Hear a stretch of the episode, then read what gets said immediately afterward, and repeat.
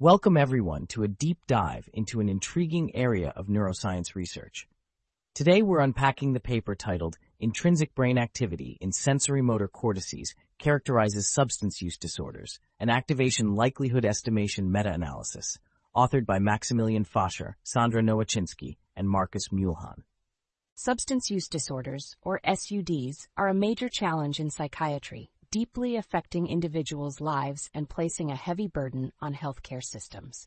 Researchers have been tirelessly working to understand the underlying brain mechanisms, and this paper takes a significant step in that direction. The paper employs a technique called activation likelihood estimation, or AL, which is a meta-analysis method. This approach allows the authors to integrate findings from multiple studies to identify consistent patterns of brain activity among individuals with SUDs. Specifically, they focus on intrinsic brain activity IBA measures. These measures, such as regional homogeneity ReHo, amplitude of low frequency fluctuations ALFF, voxel mirrored homotopy connectivity VMHC, and degree centrality DC, reflect different aspects of how the brain organizes and coordinates its activity at rest. Through a systematic search, they identified 51 studies involving 1,439 participants with SUDs. One key finding is that there's no single pattern of alteration across all IBA measures in SUDs. However, when zooming in on specific measures like ReHo and ALFF, they found increased activity patterns peaking in the left pre- and post-central cortices. This is fascinating because these areas are involved in action execution and sensory processing like managing finger movements or responding to touch. The findings suggest these sensory motor areas may play a previously underdiscussed role in SUDs. Indeed, Jen. The authors also engage in what's called functional decoding, essentially asking, what do these brain activity patterns mean? They link the observed patterns to relevant psychological and physiological functions, like the ones you mentioned, which ties the brain's intrinsic activity to potential behavioral implications in SUDs. It's also worth noting how meticulously they approached the study selection and data analysis. They followed rigorous guidelines and standards for neuroimaging meta-analyses, ensuring their findings are both robust and reliable. Absolutely.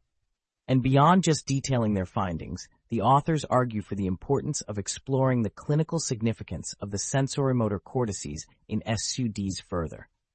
This could lead to new avenues for understanding and perhaps even treating these disorders. Reflecting on the paper, it's clear how crucial and complex the brain's intrinsic activity is in SUDs. Studies like this underscore the potential for uncovering novel insights into psychiatric illnesses by meticulously piecing together data from, from numerous studies. True, Jen. It's a reminder of the power of collaboration and aggregation in science. By consolidating individual studies into a broader analysis, researchers can paint a more comprehensive picture of the underlying neurobiology of disorders like SUDs. And with each new discovery, we edge closer to more effective interventions that could one day transform the lives of individuals battling substance use disorders. It's an area of research that's not just academically interesting, but has profound implications for health and society. Well said, Jen. That's all for today's episode. We hope you found it as fascinating as we did. Join us next time as we dissect another groundbreaking piece of research. Until then, stay curious.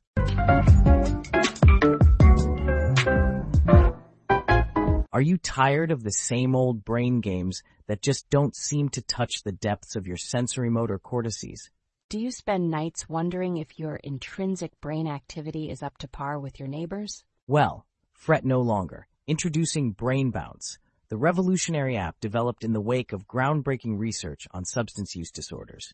Brain Bounce turns your sensorimotor stimulation into a fun, carnival-themed game.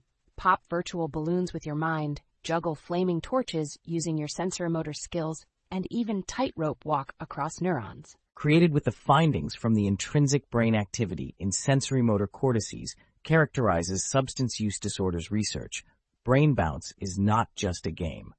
It's a workout for your brain's most jazzy areas. So don't let your left pre- and post-central cortices feel left out. Give them the party they've been waiting for with Brain Bounce. Download now, and we guarantee your brain's intrinsic activity will be the life of the party or your metaphysical money back. Brain Bounce, because your brain deserves a bounce too.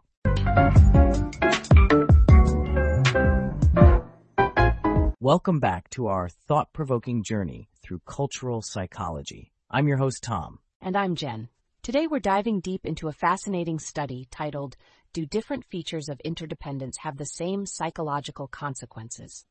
Familial Respect Predicts Dispositional Bias by Natalia M. Espinosa and Christina E. Salvador from Duke University. Right off the bat, this study explores a complex concept how different aspects of interdependence, a key cultural dimension, influence our psychological processes, specifically in attributing actions to either personal dispositions or situational contexts. It's based on the fundamental attribution error, which posits that humans have a bias toward attributing others' actions to their character or disposition rather than to external situations.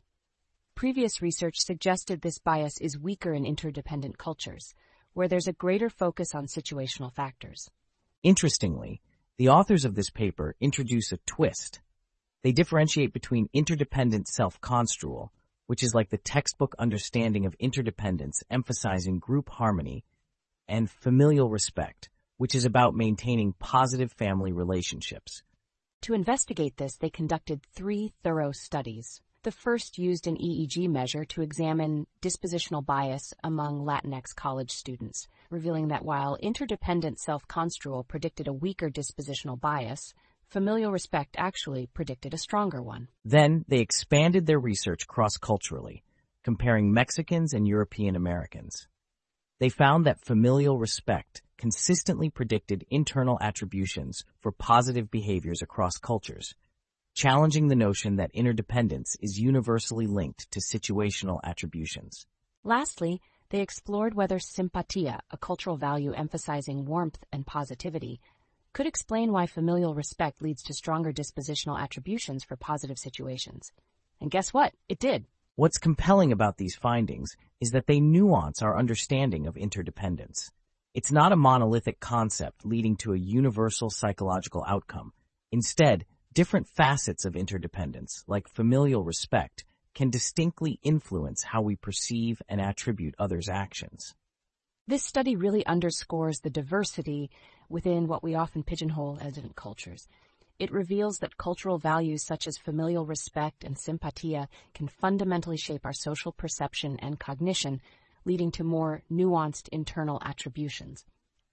Personally, I find the exploration into simpatia fascinating.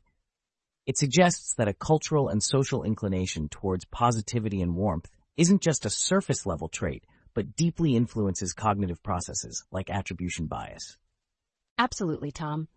It broadens the dialogue on cultural psychology, pushing us to consider how different cultural values and practices shape the very fabric of our psychological processes. It's a reminder of the rich, complex tapestry of human cognition and culture. Well said, Jen. Understanding these nuances doesn't just enrich academic discourse, but also has practical implications for cross-cultural communication empathy, and social harmony. As always, we leave you with much to ponder. How do your cultural values shape your perception of others' actions? And how can we foster understanding and empathy across cultures? That's all for today's episode. Thanks for tuning in, and don't forget to reflect on the fascinating interplay between culture and cognition in your daily interactions. Until next time, keep questioning, keep learning, and stay curious. Goodbye. Goodbye.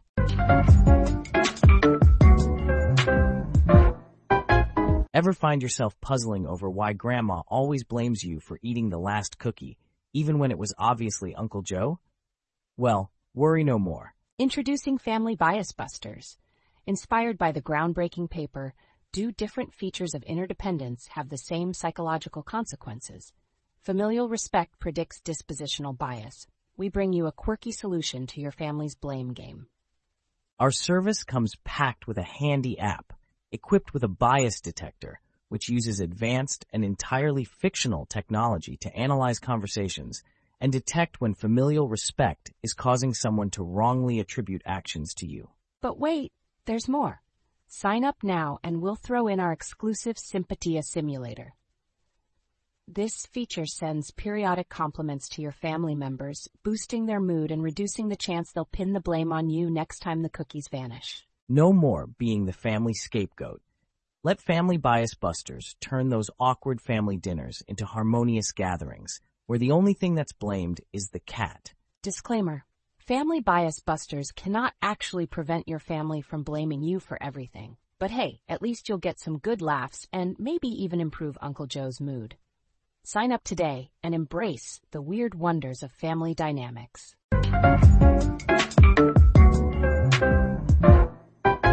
Today, we're diving deep into a fascinating study titled Understanding the Individual, Socio-Demographic, and Mobility-Related Factors Associated with Active and Sustainable Mobility, a mixed methods study by Claudia Teran Escobar and colleagues. That's right, Tom. This paper delves into the complex factors influencing people's choices towards more sustainable and active mobility options like walking, biking, public transportation, and carpooling. The team utilized a mixed methods approach, combining an online survey with focus groups and individual interviews. They explored not only the quantitative aspects, but also gained qualitative insights from experts and car drivers in the Grenoble metropolitan area, France. The results were telling.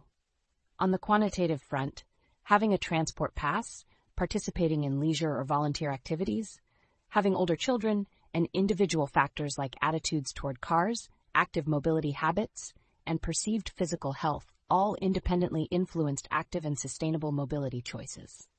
Interestingly, they found no significant interactions between these factors, suggesting that each plays an independent role in shaping mobility decisions. On the qualitative side, specific to the Grenoble area, living in mountainous regions was seen as a barrier to active and sustainable mobility. This highlights the importance of considering geographic and local context in addressing mobility issues.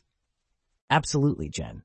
This study underscores the complexity of factors at play, from individual attitudes and habits to socio-demographic characteristics and even geographical features. And let's not overlook the broader relevance here.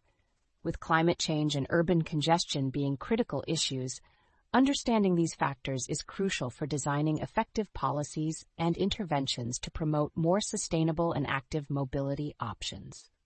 Well said. It's about creating environments and policies that don't just encourage, but enable more sustainable choices. From infrastructure development like bike lanes to incentivizing public transit use, it's a multifaceted approach. And at the individual level, fostering a green identity and making sustainable choices attractive and feasible is key. This study is a vital step forward in our understanding, providing insights that can help shape future mobility in cities around the world. Absolutely, Jen. It's a call to action for both policymakers and individuals to rethink our mobility choices for a healthier, more sustainable future.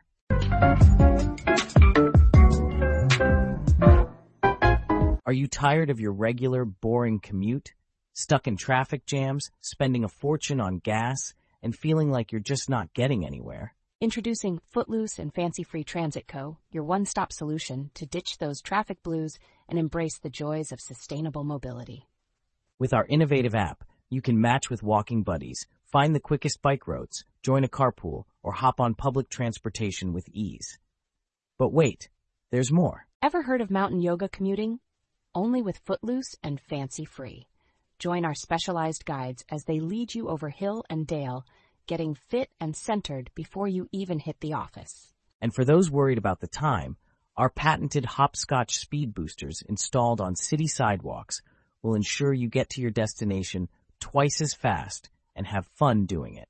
No more excuses about living in those pesky mountainous areas.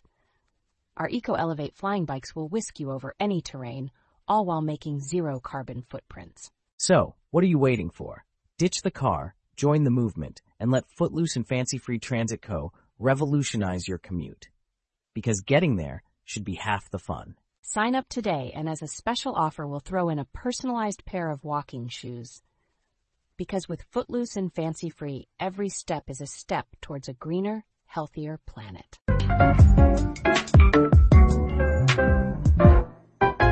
Welcome to today's episode, folks. We're diving deep in a fascinating study titled Software Vulnerabilities as Cognitive Blind Spots, assessing the suitability of a dual processing theory of decision-making for secure coding.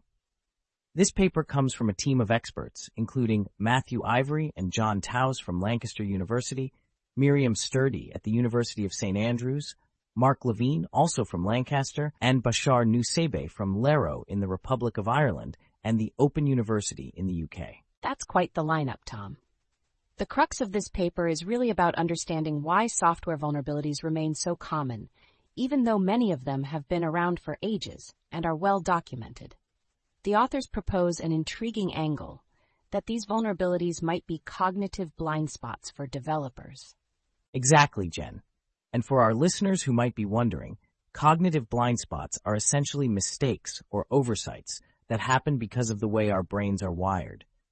The paper argues that despite being aware of certain vulnerabilities, developers might still overlook them because of these inherent blind spots in their mental models. The researchers go a step further by tapping into the dual processing theory of decision making. This theory suggests that we have two systems of thought. The first is quick, intuitive, and relies heavily on heuristics or mental shortcuts. The second is slower, more deliberate, and analytical. They conducted an empirical study backed by power analysis to explore this theory in the context of secure coding. Their findings support the idea that the way developers make decisions, whether they lean more towards quick, intuitive thoughts or slow, analytical reasoning, can affect their ability to spot security vulnerabilities. This study is significant for several reasons. First, it extends previous research on software blind spots by incorporating cognitive theories. And second, by using data simulations, the authors provide insights into the kind of empirical studies needed in the future to better understand these dynamics. On the academic front, it aligns with disciplines like security and privacy, especially focusing on the social aspects and human-centered computing, particularly empirical studies in human-computer interaction, or HCI. And from a practical standpoint, this research could be a game changer for how we approach secure coding. Understanding that developers might have cognitive blind spots leading to vulnerabilities means we could develop training programs or coding tools designed to mitigate these blind spots. Now let's reflect on this a bit, Jen. The concept that some software vulnerabilities stem from cognitive blind spots is both fascinating and slightly alarming. It's a stark reminder of the human factor in cybersecurity. Often, we focus on the technological aspects, forgetting that human cognition plays a massive role in the security of software systems. And the idea of dual processing theory offering a new lens to view and perhaps address these issues is incredibly promising.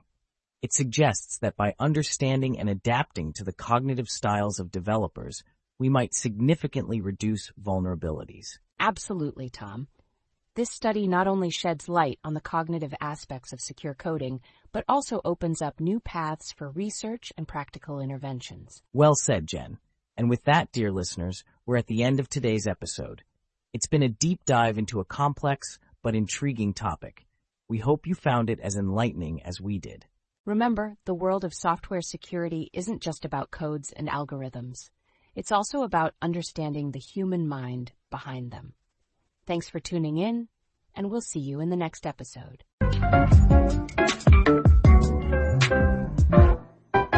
Ever found yourself scratching your head, wondering why your software is more bug-ridden than a picnic in July? Well, scratch no more. Introducing Bugbuster Brain Boosts, the snack for software developers with a secret ingredient, enlightenment. Yes, friends, our snacks don't just crunch. They teach. Each bite-sized morsel is infused with knowledge about cognitive blind spots and dual processing theories. Imagine chomping down on a crispy savory snack and, bam, you suddenly realize why you missed that glaring vulnerability in your code. With flavors like heuristic honeycomb and logical lemon lime, your taste buds and your brain cells will thank you. No more feeling dazed and confused. Just grab a pack of Bugbuster Brain Boosts and you'll start coding securely as if it's second nature. Side effects may include sudden outbursts of eureka and an uncontrollable urge to refactor your entire code base. Bugbuster Brain Boosts, because the best way to fix a cognitive blind spot is to eat it away. Order now and we'll throw in a free debugging for dummies napkin set for those messy aha moments. Don't let your brain bugs be the bane of your code. Crunch your way to clearer coding with Bugbuster Brain Boost today.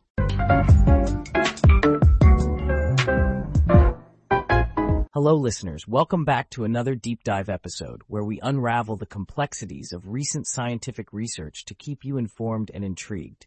Today we've got a fascinating topic about the place we call home and how it might affect our longevity.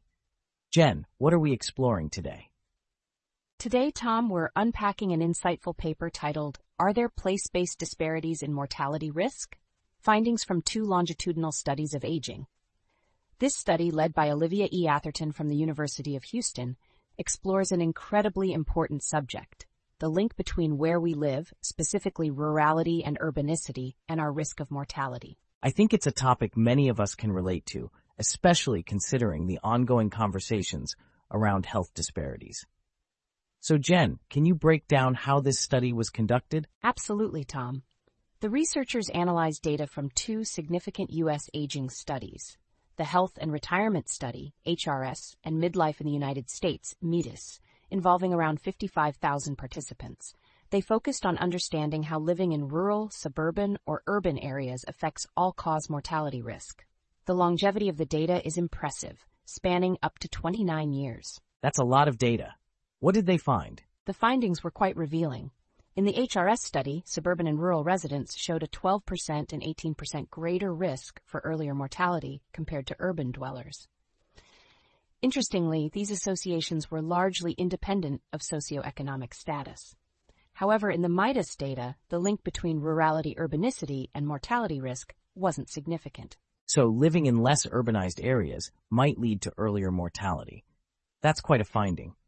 Did the study delve into why this might be the case? Yes, it did. The study refers to various socio-ecological and life course theories, suggesting that our environment's biopsychosocial factors significantly impact our health and longevity. Rural areas, for instance, often have reduced access to health care, fewer amenities like grocery stores and gyms, and worse air and water quality. These factors, combined with the psychosocial stressors of rural living, could contribute to the higher risk of mortality. It's a complex interplay of factors then. But what surprised me was the study's exploration of the impact of rurality and urbanicity across different demographic groups. They really dug deep. Exactly. They looked at whether factors like SES, sex, race, ethnicity, and partner status influenced the association between rurality, urbanicity, and mortality risk. Surprisingly, they found the associations to be mostly consistent across these groups, with only one notable exception in the HRS data, where suburban residing individuals identifying as other race multiracial were at increased risk. That's a key insight, showing how nuanced and multifaceted these disparities can be. Indeed, and what really stands out is the study's broader relevance. It shines a light on rurality and urbanicity as crucial factors in understanding health disparities and underscores the importance of enhancing rural healthcare infrastructure and accessibility. Absolutely, Jen. It's a call to action for policymakers, healthcare providers, and communities to work together in bridging these disparities. Promoting health equity, especially in rural areas, is vital. To wrap up, Atherton's study is a significant contribution to our understanding of place-based health disparities. It not only highlights the urgent need to address the challenges faced by rural residents, but also opens up avenues for future research into how we can mitigate these risks and promote longer, healthier lives for everyone, regardless of where they live. Well said, Jen. This research certainly provides a lot for us to think about in terms of how our environment shapes our health outcomes. And with that thoughtful note, it's time to conclude today's episode. Thank you, listeners, for joining us on this insightful journey through the complex interplay between our living environments and our health. Stay tuned for more thought-provoking topics in our next episode.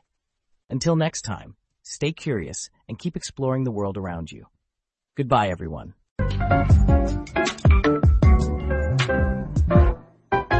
Are you tired of living in a place that might be cutting your life short? Fear not, because here comes Lifespan Locales. That's right, Tom.